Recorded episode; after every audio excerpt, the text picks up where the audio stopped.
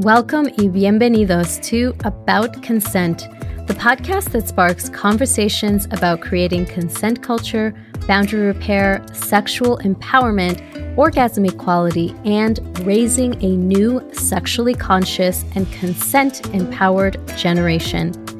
This is a safe, shame free, judgment free zone where both survivors and those who support survivors are welcome. I'm your host, Rosalia Rivera.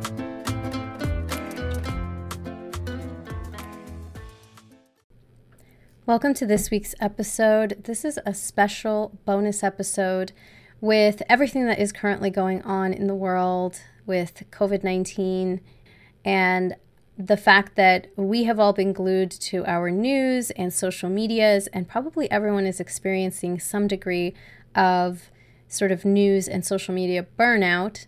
I think it's really healthy and important for us to also feed our minds and bodies and spirits healthier content, content that keeps us thinking about the fact that we are still a culture that is going to thrive. We're going to get through this. We are all going to pull together. And I think it's important that we distract our minds in a sense. Um, we give ourselves something else to nurture it, to move forward with, so that we aren't getting stuck in this sort of panic wheel, panic cycle um, that is creating so much stress and tension. And collectively, that kind of energy, that vibration, is not what we want to keep putting out in, into the world, right? So I think that the more that we can find ways to um, consume healthier content through podcasts and um, even you know content creators who you know are doing really productive healthy things that are helping people um, in various ways, right? Whether that is, you know, nutrition or fitness or mental wellness or learning a new skill, you know, all of those things keep our mind um, active in a healthy way. And so that was one of the reasons why I felt that this week was an appropriate time to um, drop this episode. Um, we wanted to release it last week, but we just didn't feel like it was the right time with everything going on. But I think now that everybody's kind of getting their bearings a bit, really understanding the scope of what we're dealing with, and understanding how we can participate in the world in a positive way, I felt this week was, uh, well, collectively, we all felt that this week was a good time to release this episode. And so, what this episode is, is a collaboration between Denise Soler Cox from Project Enye and the Selfish Latina podcast as well as Rita Bautista and Nicole Hernandez, who are co-founders of the Latina Podcasters Group. But they all have uh, both have their own individual podcasts as well, which you'll learn about in the episode. And um, they invited myself, Linda Garcia from Let There Be Luz podcast, and Brenda Gonzalez from Tamarindo podcast to contribute our thoughts and ideas to this conversation about the book American Dirt. So, you may remember the crazy controversy that came out when this book was released, even before it was released, um, a couple of days before it, you know, started to really come out in the public, what the uh, reservations were that a lot of authors had, um, particularly in the Latinx community, about this book and also about the publishing industry. And so this episode is a deep dive into that but also giving you some new perspectives, some new ways of how a reader may interpret this, um, what other perspectives may not have been really highlighted in the conversation, or maybe if they were highlighted, they weren't really delved into. And this episode does that. And I think it was such a powerfully well edited, put together um, episode that I really believe you're going to enjoy. You're going to see some new ways of looking at this this conversation, this national debate, and to take action. You know, so it's not just about listening and having dialogue about this, but it's actually about what you can do going forward afterwards now that you've you know listened to this and listened to the different opinions and perspectives and narratives and history that each person who contributed to this podcast um, walked away with and and and how they interpreted it and how you may actually be interpreting it the same way um, and then what you can do with that. So what kind of action can we take so that this isn't just a flat conversation that makes you think about stuff but actually makes you take action? And so that's what I'm really excited about because I'm always about the results and the actions that we can take um, even if it's just to think about something in a new way, because it will ultimately inform the way you take action on other things in the future.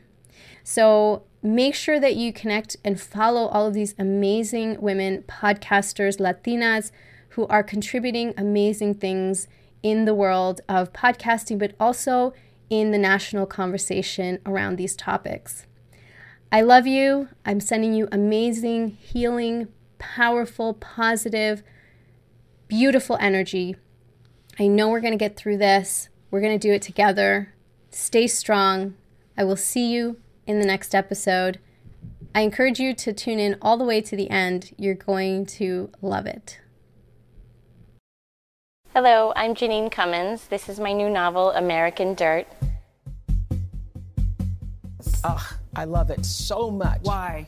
Well, first of all, from Hi, the, Jeanine Cummins. Hi. Hi, Jeanine Cummins, from who's here very, as well. From the very first, I was in. I was in from the very first sentence. We should say this book is receiving critical acclaim for its powerful portrayal of a migrant's journey across the border to the U.S. It focuses on this. And if you're going to listen to anything, American Dirt is the perfect one to listen to. I always knew that I wanted to write about immigration. Um, I was interested in that topic, and I, I wasn't I resisted for a very you long subsequently time. learned that the publishing industry was all a buzz about this was going to be a breakthrough, uh, a breakthrough book. I was reading it, found myself bored. When I was finished with it, I sat there wondering why it was such a slog to get through, why the book felt so formulaic and so soulless. And then it hit me that this book has no soul because the author doesn't understand the story she set out to write. It grossed me out. It grossed me out that this novel was being constructed as a blockbuster. It, it, its its bestseller status was preordained. It was an anointed work, and uh, as an anointed work, I got to observe all this machinery come into place in order to elevate the book and prop it, It up. could be a great piece of fiction. It could be whatever it is. But in this day and age where we are breaking away from the thievery of other people's expressions, it's not it's not happening. It's not wor- it's not working for other folk who do not partake in the predominant culture that is used Why to publishers are stupid. Part two. Part two. This time, it's personal. I think what you're seeing is nothing less than the decline and fall of the what I call the folklorico industrial complex of U.S. Latino literature. A novel is different from a piece of journalism, a piece of nonfiction. It's different from a script. You know, it has its own engine and it's got a roar from Flatiron page Book one. says while there are for me. valid criticisms around their promotion of this book, that is no excuse for threats of physical violence. The novel by Jeanine Cummins is about a Mexican mother and her young son fleeing to the U.S. border. Cummins is of Irish and Puerto Rican descent. On social media, a firestorm. One person writing, This book is a harmful, stereotypical, and inaccurate representation of Mexican immigrants. Cummins responded to the backlash, saying she did five years of research. Because voices of color and women's voices have been hijacked for a very long time. When I first heard about the book, my initial thoughts were heavily charged with the emotion of pain and the emotion of anger. Welcome to the podcast, Let There Be Luz. I'm your host, Linda Garcia, also known as Luz Warrior.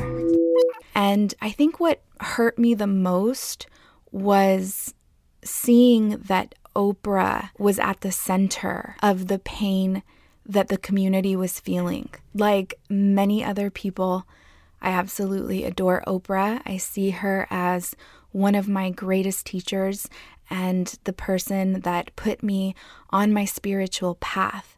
And so I really wanted to assess her positioning, why she felt the need to endorse this book, why it was important to her, and just really understand her perspective because that was the most detrimental relationship that was on the line for me as all of this information was coming through. I almost really didn't care about the author. It was more so who was endorsing this book. And there were so many in our community that were endorsing the book that I was a little confused. There was a big why.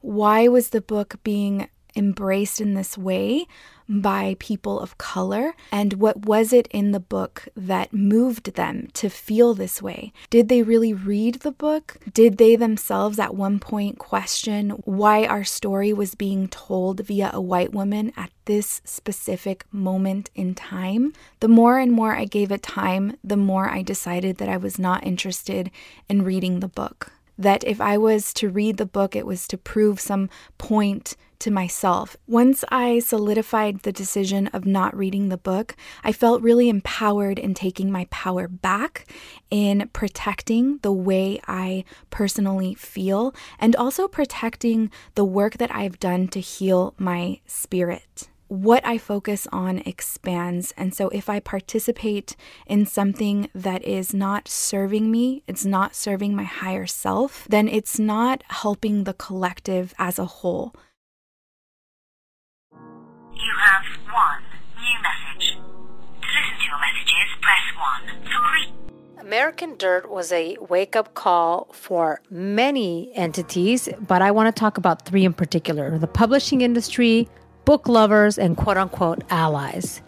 The publishing industry clearly got a little slap in the face. Brenda is one of the hosts of the Tamarindo podcast. And the reason why I chose her, other than just loving her podcast, I really love her point of view. And I don't always agree with her point of view, but I love how confident she is in her point of view.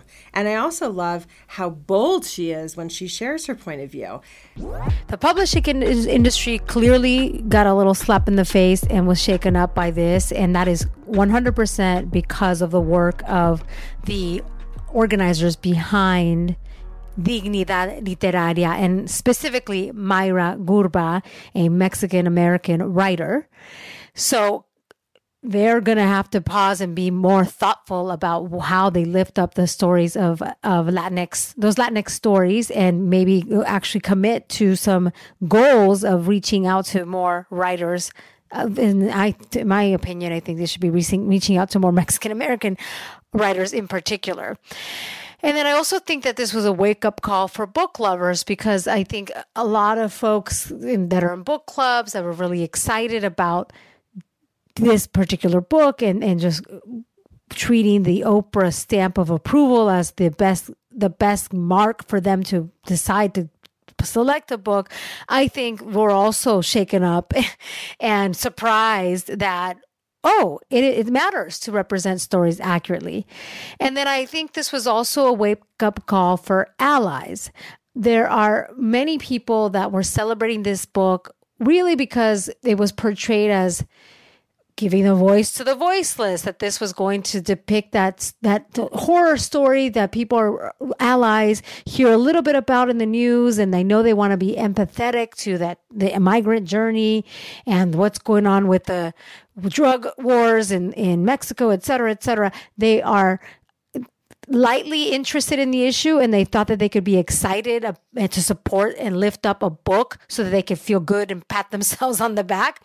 But I think that's going to force allies to dig a little deeper and recognize and listen to the actual voices of the communities that they want to be empathetic to and not feel like they need to have this translated to them through a white woman's lens for it to be palatable.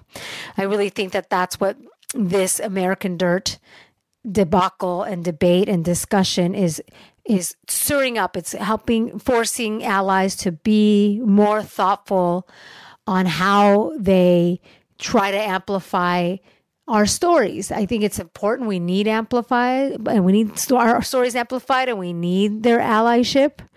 But I think this is going to force them to do their homework and not just feel like, oh, look, this book, this book has that imagery that I know I recognize to be Mexican, and it's about the, the words that I recognize, like drug wars, like La Bestia. And um, I'm really happy that we're living in a moment in time that we can, we as Mexican Americans, we as Latinos can check people. And that is what i'm most excited about this american dirt debacle is that it's we we we own our voice and which we've had that is ours and that we're able to check. And i think this is going to be a turning point to how latinx stories are represented as I dug in a little deeper, I just I did decide to read. Actually, I should t- I take that back. I decided to listen at first. Hey there, this is Nicole Hernandez, host of the Daring Kind podcast. Such a scandalous book in the way that it was portrayed and the cadence of things that were happening, crimes and killings, and it was rather gripping from the very start. My background is actually in journalism. Um, my graduate work is in journalism, my undergrad is in psychology. And so I decided to just get really curious about it and use my journalistic training to evaluate American dirt. And when I did, a couple things became very clear. Number one, this is a fiction novel. It was quite clear to me that that the publisher had set such great expectations for this novel that was was just for pure entertainment. Um, and I think that's actually where the trouble began is that when you take something that is meant for entertainment, let's say it's it's like the equivalent and uh, it's the equivalent of saying The Bachelor represents uh, the true love story of our time. And that is just how absurd the titles and the and the accolades that were given to American Dirt became. They're absurd. So that's kind of where I ended up. I just took the book for what it is, which is a really quick, easy read, not a lot of depth to the characters, but definitely a page turner.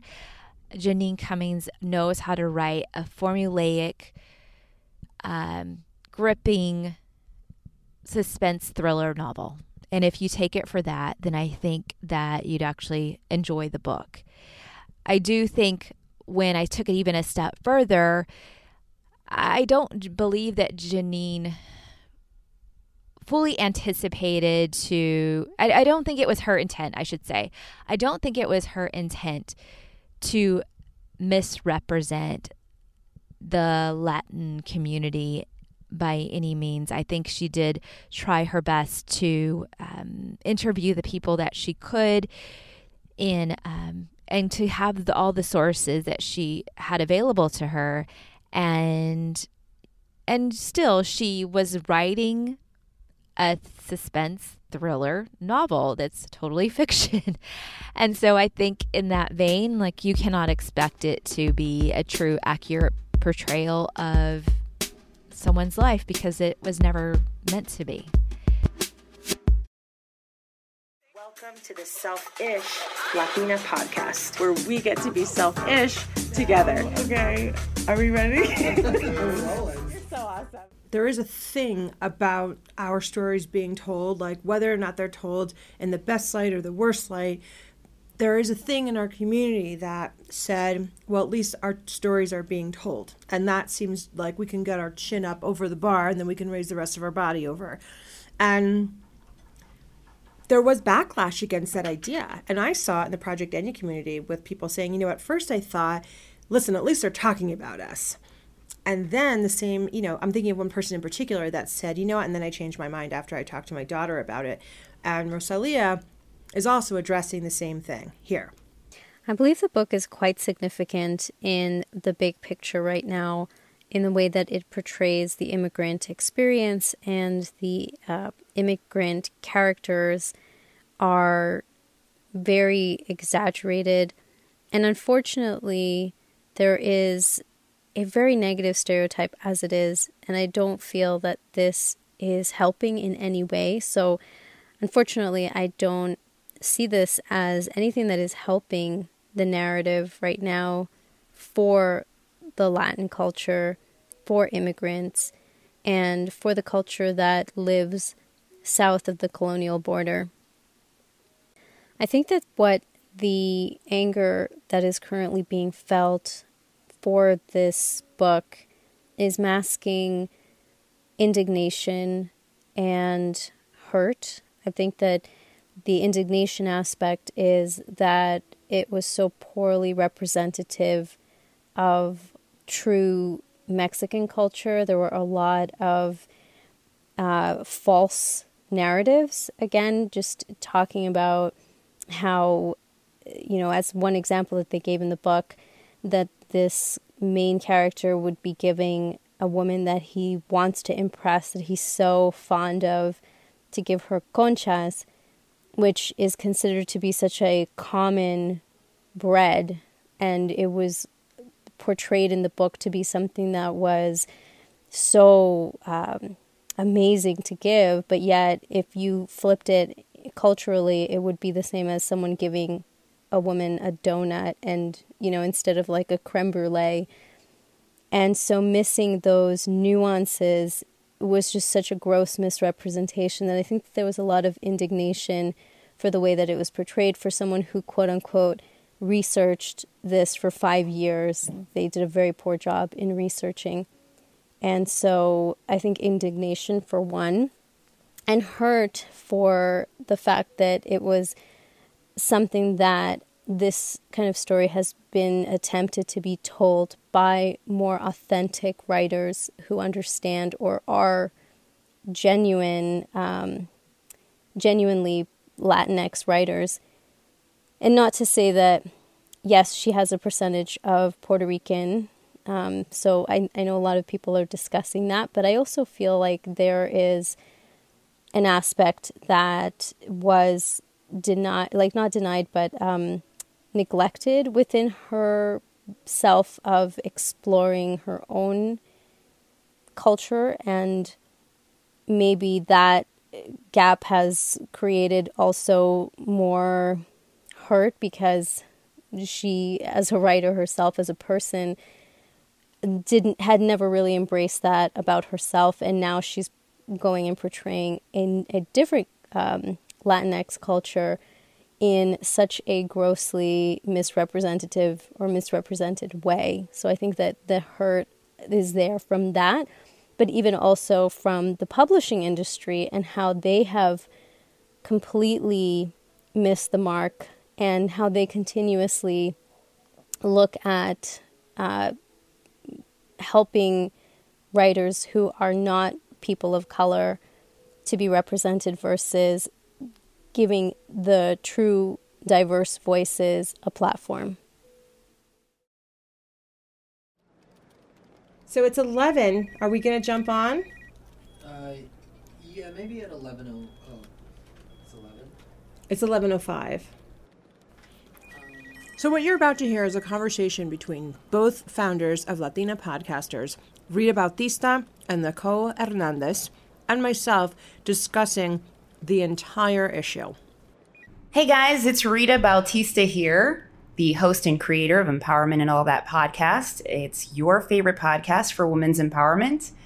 I started the podcast back in May, and ever since then, my world has been turned upside down in the most positive way. Okay. it says, please request record permission from the Oh, yeah. Let me see if I can help. So one of the things I thought was really interesting, um, missing the nuances. I think it's one of the reasons why, in general, this book stood out to me because I could connect to some of the characters in the story, personally, and also just on the on the um, the broader topic. You know, I had my brother came here. My brother, my my father's son came here illegally. his son was actually murdered um, by the drug cartel in Honduras not too long ago. Sorry, it makes me a little emotional, but um, I think the danger in stereotypes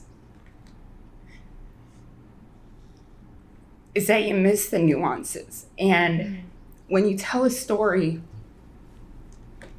and you continue to miss the nuance, you pull the soul out of it, you pull the emotion out of it. And there are people who are continuously living this. I'm sorry, y'all. It's okay. It's okay.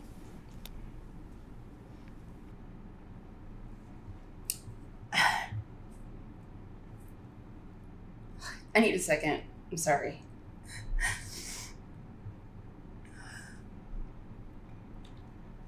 I didn't think it was gonna like I wasn't raised with my older brother, but I can't imagine that pain of like losing your child after not being able to see them again.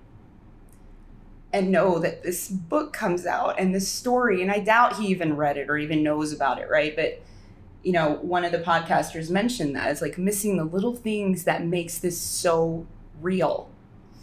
And when you're sitting there and you're reading this book and you're listening to it, I read it and I listened to the audio, and even in the audio, it was just like it wasn't it didn't feel real but i know it's real because i've lived it and my brothers lived it and my father as a grandfather's lived it. And it's like this is a true story. And so when you're telling it if you miss these little details you're basically taking the emotion and the reality out of it. I, I think just even re- in response to what you've said, I was I came from the book of being able to just like look at it as a fiction novel and suspense and thriller and to take it for entertainment. And I don't have the connection that you do to that story because of a personal experience. Mm-hmm. And so even just hearing you express this emotion and this sadness I feel I feel I feel the empathy for you. And and it does even now change how I think about this book when I think about someone like you who has that personal experience. It's crazy. I didn't even think I was going to share that, but it just I felt compelled to because I re-listened to the book again last uh, yesterday when I was on the airplane and I was like, God, Hi, I'm Rosalia Rivera, the founder of About Consent. I'm a consent educator and sexual literacy advocate, and the host of the About Consent podcast and course creator of Consent Parenting. I found it quite interesting how people have responded to the fact that she is a quarter Puerto Rican and were really attacking her on that. And I can understand the perspective because I've I've been in those um, corners of my own Latinidad where I felt that if I didn't portray myself more Latina than within my own community, I would be bullied. I had actually experienced that when I visited El Salvador um, when I was 17 and I didn't speak the language very well. And so I can relate to aspects of that. But at the same time, what I what I found really interesting is that I didn't know that this author was at all Latin until I did more research and, and that information came out. And so it was curious for me to try to understand why she didn't lead with that, why it was such a, section of her um, heritage, of her lineage that was so much in the background instead of in the forefront. I was definitely triggered when I heard and she wasn't even Latina. And I thought, who the heck does this woman think she is? That was my first response. And then I later found out that she was a quarter Latina. And my own daughters are a quarter Puerto Rican. I work really hard to instill their Latinidad into them every single day. And I imagine them growing older into women and expressing themselves in a creative way and being criticized in this manner because they only were a quarter Puerto Rican. And it was really hard to ignore the fact that this comes up in our work time and time again. And, you know, it's called the enoughness police. You know, we've even called it something. So, you know, Latinos enoughing other Latinos, whether they be 100%, a quarter, 50%. We're just, there's people there that are just like waiting to criticize based on how Latino they think you are. And I'm going to say, I actually, my first thought was, who the heck does this woman think she is? So I almost can't even help my own thinking. But then I had the self awareness to say, hang on a second.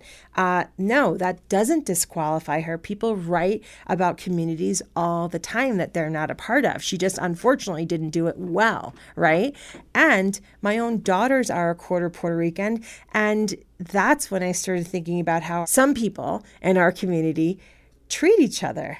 And that's when it stung. Like, are you kidding me? Here's yet another example of how we're enoughing each other and disqualifying each other. And is someone going to disqualify my own children? That's not okay with me. Well, first, I want to kind of address something that I used to be a bully. I was a bully about this for years. And it took for me to watch someone that I love very much finally come to me and tell me, like, you're not any better than I am just because you speak Spanish. And I realized what all I was doing was passing on the hurt that I had when I would travel to Honduras and everybody used to call me a Yankee. I was passing that hurt on to my family member who didn't speak Spanish, who eventually teaches herself how to speak Spanish. Okay. So, like, it was this whole thing. It's like we're passing the pain on to the next person instead of just healing it and saying, enough is enough. You're Latina, I'm Latina. How can we support each other? This is ridiculous. You know, and so for that, I, I genuinely have to apologize to anyone that I ever hurt in that space because you know we're we have it hard enough as it is as women. If you're brown you have a problem. If you're white you have a problem. If it's, it's like everybody has a battle that they're already facing. And if we continue to add on more bs it's just like layers that never end. And it's it's a historical trauma that we still have yet to to like really heal through. You know i mean people in our countries colorism is like the thing you know? And then we come to this country which is very black and white still to this day and we're trying to find our space here. And then on top of that we're here and then they lump us in one under one name. And then on top of that those people are categorizing themselves through colorism. It's like layers of bs that we just we just need to stop and say i'm sorry I didn't realize what I was doing was passing the hurt along to the next person and damaging you even more. We just need to stop. As the controversy escalated, we learned that the book tour was canceled. Some libraries pulled the book from their bookshelves. Myriam Gurba, who was one of the first to speak out against the book, was put on administrative leave, which sparked a protest at the school that she teaches at. Celebrities backpedaled their endorsements, and Oprah hosted a special two part episode on Apple TV. So at one point, I actually became concerned for Jeanine Cummins after listening to her on the Latino USA interview. And this kind of came up in our group call too. So I want you to hear that. Take two. Take two. Welcome to our world. Self respect. She lost a lot. Her, she lost her name. She lost her reputation. I, I really don't think so. That's the crazy thing. That book is You don't still think charting. so? You guys, But I mean, no. But just because it's selling doesn't mean that she has a good name. I mean, look. What Doesn't uh, so. She'll talking. bounce back. I look. There's Mhm. enough money behind what happened. She'll bounce back, and that's the thing that we're missing here. Is if this was a Latinx writer, that person would never be able to write another book. And I don't mean to say this. It's probably going to come off wrong, but it's almost like the whitewashing is totally okay, and she'll bounce back with another book. Interesting, because I uh, in the Latino USA uh, interview, she said she had one book that was already sold that was unrelated to this, and then she said, "I don't know if I'm ever going to write another book again." So um, I, it's interesting, Rita, that you that you feel like that because I definitely feel like she's, um, I feel like she's in a bad way, and I don't know if she continues to be in a bad way, but I felt like um, I don't know if she'd bounce back. You know. So let me let me ask you this: You sold your wedding rings to continue on your project because you knew that you believed in what you were creating at the end of the day. Mm-hmm. And this woman believes in her literary work. And as a person who continues to create constantly, you're not going to stop just because everyone tears you down. Mm-hmm. It's when things are getting really hard and when you're getting torn down, it's when you know that you're onto something. I love your bringing that up. So I was going to say one thing, and I'm just going to say it just so I can get it out. I feel like my work and the work that I do here is extremely personal, and I feel like even though she's Latina, this wasn't like she's Project Enye is personal. These are my stories, and then trying to bring to light other people's stories, but that I feel very connected to. The immigrant journey wasn't her story. It's not the Puerto Rican story. It just isn't, right? So that's that opinion. What Henry wanted me to bring up, which is what continues to come up, which I'm not sure, um, well, you guys don't have an awareness of this, is that our next film is about secrets um, secrets in the Latino culture. It's about the secrets we keep. It's about the norms, this norm in our culture, los trapos sucios se lavan en la casa. It's about that norm that we have that says, don't say anything because it could affect all of us, right? And so we're all going to suffer if you decide to say something, even if that thing that they're asking not to be you know, to be kept secret is shredding that person emotionally. Okay. So at any cost is what I'm saying. And it's going to be thoughtful. It's going to be, hopefully, it's going to change a lot of lives. I am terrified to be the next on the chopping block. And this, what happened with this book, brought up all kinds of fear. For me, we're making this movie because so many Latinas have come up to me and brought up their secrets. And many have asked me, would you ever make a movie about this so we could deal with this as a fucking culture, right? And I, and after, I don't know, I mean, many, many, many women have talked to me about this. And I'm afraid of being misinterpreted. I'm afraid that my uh, intention will be, you know, that I'll miss something, right? That just bringing to light this thing that we do that we that many of us participate in will like out uh I'll get ridiculed and publicly stoned. So yeah, no. So I think one of the most beautiful things that you said earlier was that you connect to this because it's something that's a part of you. You know, I never knew what it was like or what a word I could use to make myself feel like there was a space that I belonged in. And I remember the first time I heard about your project from my cousin Rocio years ago this is when you launched the map thing. And I was like, she's on to something. I don't know what it is. I can't put my name on it, my finger on it. But I was explaining to my mother earlier today because I let her hear some of the clips. And I was like, I finally understand where my space is in this community.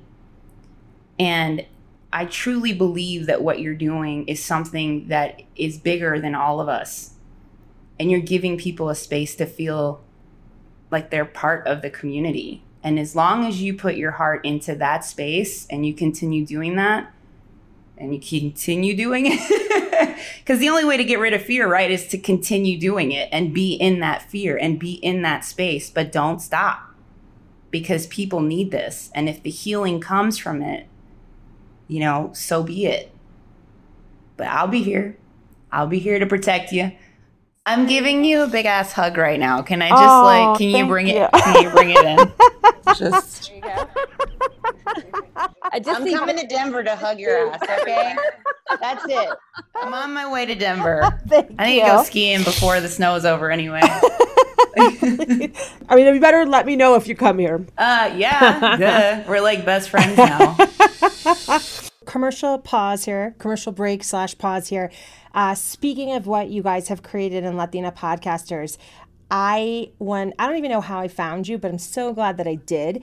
And it reminded me because um, these guys were asking me like, how did this all start? How did you meet them? How did this happen? I I saw what you guys were doing, and here's what I saw: that you guys were about raising uh, people up, and you guys were about supporting women, Latinas, and um, with what you had, and it was and it was and it was new. And I just, I was like, yes, right here, this right here, this is what we need more of.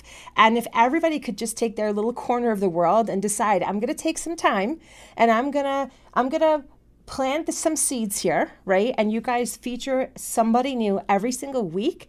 And that means the world to those people, you know? And and you chose me to do that. And I was so honored to be one of the people that you chose. And all the ways that you edify the people in the group and try also to uh, pour into the women that are in the group, whether they've started a podcast yet or they're just getting started or they've been around for a while, there's value for everybody. And the tone is so important.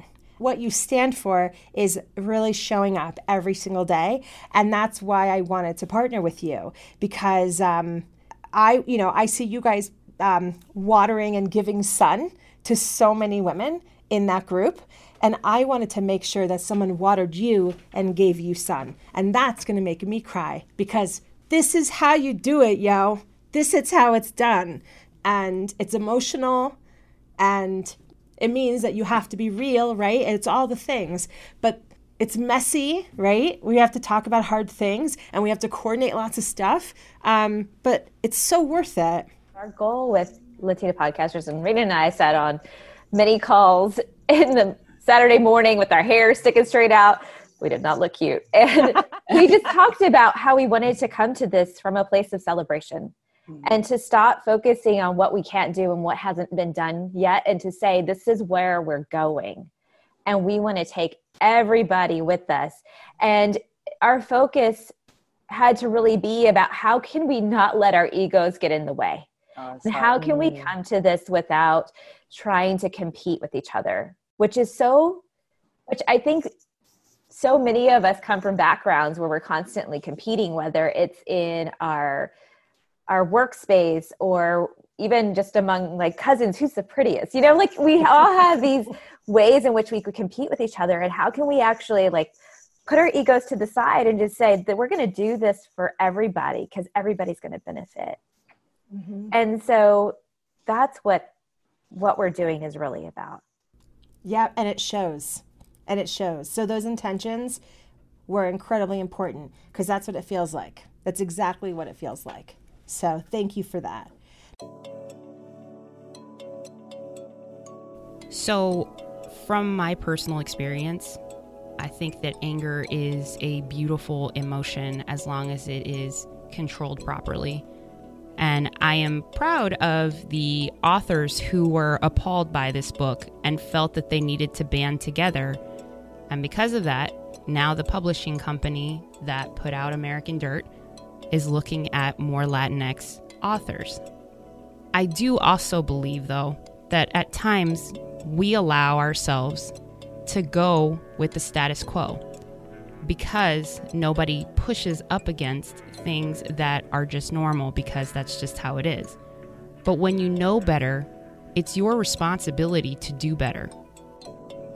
I think this anger certainly is a mask for the suppression of sadness and for the frustration. I struggle. I, I really do struggle sometimes with feeling like I have to be more than enough. I, I feel like I'm constantly having to prove myself. And I remember even as a, a young girl in high school that my stepfather always told me, you're going to have to dress up everywhere you go. You're going to have to wear the buttoned up shirt. You need to make sure that you always look professional because you can't get away with just wearing a sweatshirt and jeans. You need to always be polished, otherwise, they're going to think you're uneducated. And you're always going to have to bring in your big vocabulary words and that you are serious about your work in the world.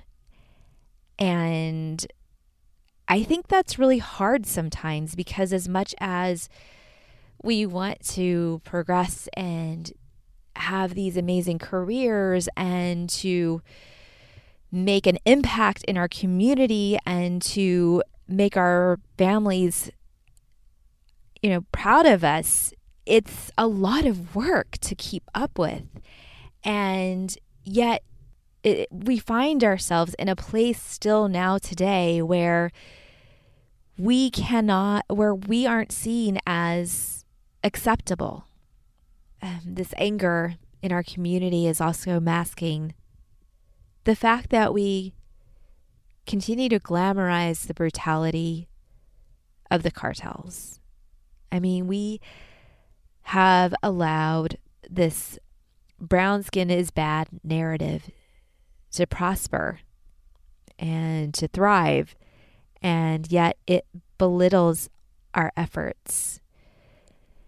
And I think that is one thing that we really have to go after. We have to push back on all of these stories that are created for entertainment from American Dirt to Narcos, you know, to so many other movies and documentaries about the cartels where we just focus on this brown skin is bad narrative. How do we get out of that? And not to say that those can't exist, but where's the other side of it? So I can't dwell on my anger. It's not productive. I have no creativity when I'm angry. I have no hope and I lose all faith. I can't do it. I could if I wanted to, but I just choose not to. I choose to to exist in in hope I choose to exist in hard work and in faith that eventually we'll get to the mountaintop when it's our time. But I'm not giving up on this. Even though these things happen, I'm not giving up on this. In the past, this book could have easily made me feel discounted or misrepresented. I worked in the television and film industry for over 17 years. This was a battle that I would take very seriously day in and day out.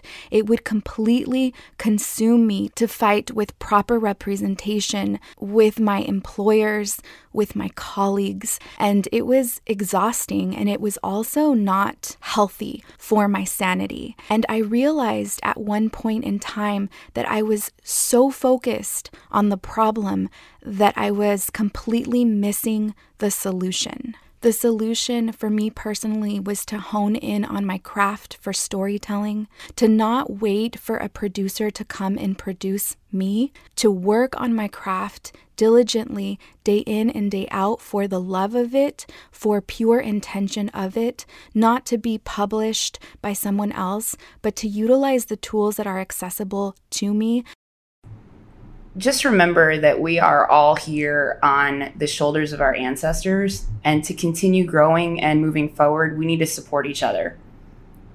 Whether you're in Central or South America listening to this podcast, or you live here, or you're third generation here, or you're an immigrant trying to make your way up here, we need to be able to come together as a community and understand that we all represent the Latinx, Latino, Latina, Latin community and if we don't support each other, this stuff's going to continue happening. Boom. I just got chills too. I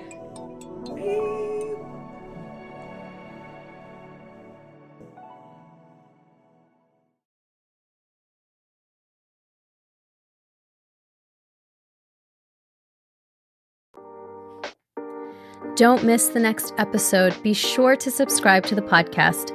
And I would be so grateful if you took one minute to post a five star rating and reviews on iTunes so that others can also find this information. I will be shouting you out and thanking you on the next episode. If you found this useful, be sure to share it with others as well. Let's continue to create consent culture, one conversation at a time. Stay empowered.